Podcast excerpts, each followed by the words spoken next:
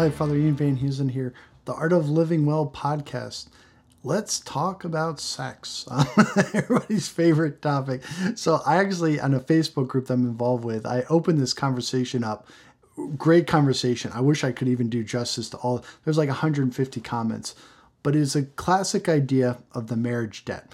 This is an idea that's um, in the church documents. I'm not going to give a full academic uh, discourse about all of the sources. I don't think it's necessary for the conversation. Um, but the the reality is, is it's a, it's an idea that goes back that in a certain sense, spouses have a right to each other's body.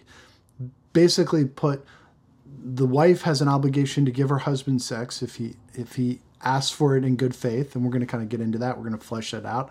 But also that the wife, the vice versa, the husband has a right to have sex, not have a right, but has an obligation to give his wife sex and to give her the sex necessary to have children. So, and th- this is tied with the virtue of justice.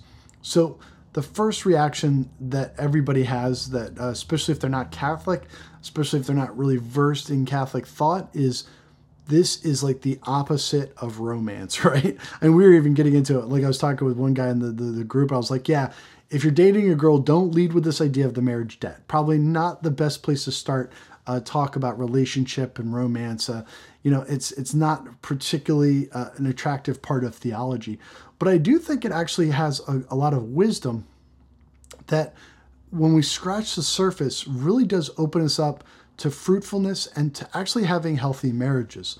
So let's kind of unpack this a little bit. First, one of the things I would say that is, I think, in looking at the mysteries of the faith, there are often complementary ways by which we approach a mystery.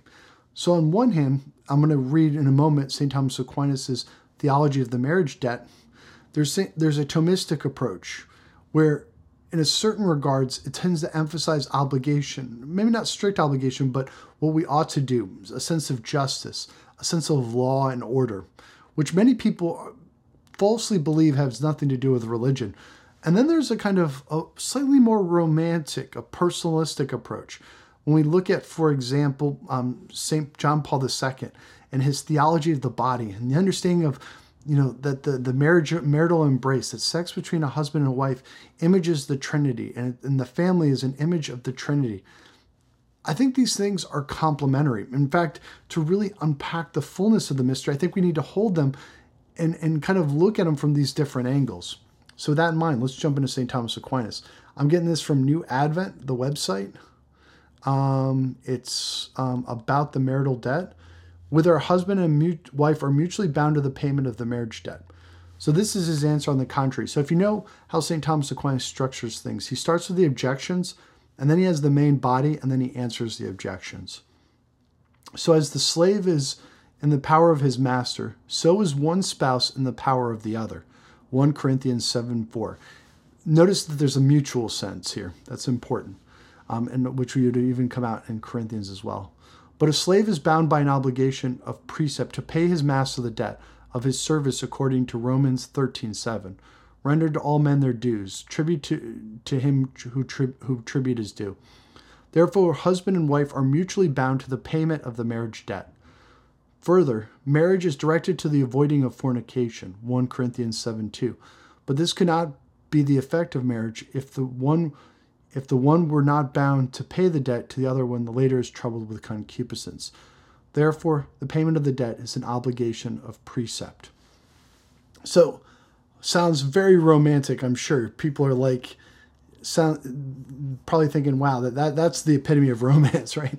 No, but I think where it's going to get important is I think the question, and this created a lot of discussion. Um, men talking about how a lot of times the they struggle because their wives are withholding sex from them. Occasionally, it goes the other way, um, but it tends to go more that one that one direction.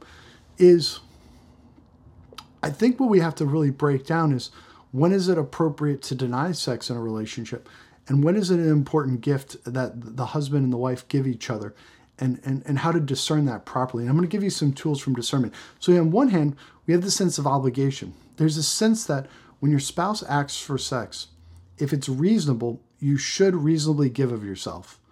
And so I'm going to kind of get into some cases where, and I'm not based on St. Thomas Aquinas, but based on the conversation and my own theories on things, on when is it acceptable and when is it not, and how to kind of flesh this out. So the next part, a lot of people in the online conversation start to get into, well, this sounds like rape. Like this sounds like forcing yourself. Like, you know, they imagine, you know, the tearful wife is like, honey, I don't want to have sex. And, and the husband saying, you must, you owe me. And, and, and, you know, the woman being traumatized by this. And, and obviously that's not a case, but they said, you know, on the romantic side, on the more loving side, it should be a free choice that we freely give of ourselves. That there's a certain sense of romance too, right? There's an affection. There's a let's let's enter into this covenant together. That fruitfulness, and I think we can weigh these in kind of a balance to practice good discernment. And so, on one hand, one extreme, we're going to see that that sense of free gift of self donation, which John Paul II drew out in Theology of the Body. On the other hand, we're going to sense of obligation, of what we owe according to justice, and how do we weigh that?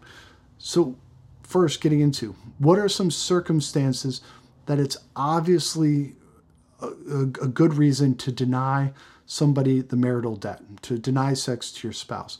First, if there's physical discomfort or physical pain. That's just obvious enough, right? If some health reason or something like that is causing physical pain where it takes away from the sense of unitive aspect, the sense of tenderness and devotion, obviously in the case of physical pain, they shouldn't shouldn't be having sex. Next is where I think starts to get a little bit into the gray area, which is psychological trauma. I'm going to give a really really clear case but kind of an extreme case that I think we can then extrapolate some principles from. Let's say, you know, your wife or your husband, probably more likely to be your wife. Let's say they're attacked by another man, and and the, and they're emotionally there's emotional trauma tied with having sex, or or there's some something like they're experiencing incredible anxiety, incredible fear, and the thought of having sex is is adding to that mental duress again, this is probably a good case, but I, I want to balance it. I think there's a third situation which is more common, which is what do we do when one partner is asking for sex and the other partner is just simply not in the mood? This is where I, I really want to bring in now St. John of the Cross. And one of his great principles from the spiritual exercise, let me pull it up here. Um, gotta type it up. I probably should have had this done. All right. All right, got it. So, the spiritual exercises of St. John of the Cross, I need to put them on my website. I keep telling Tim he needs to put it on the website. Hopefully, he will soon. He's probably going to hear this and be like, dang it, shouldn't have called me out in front of everybody.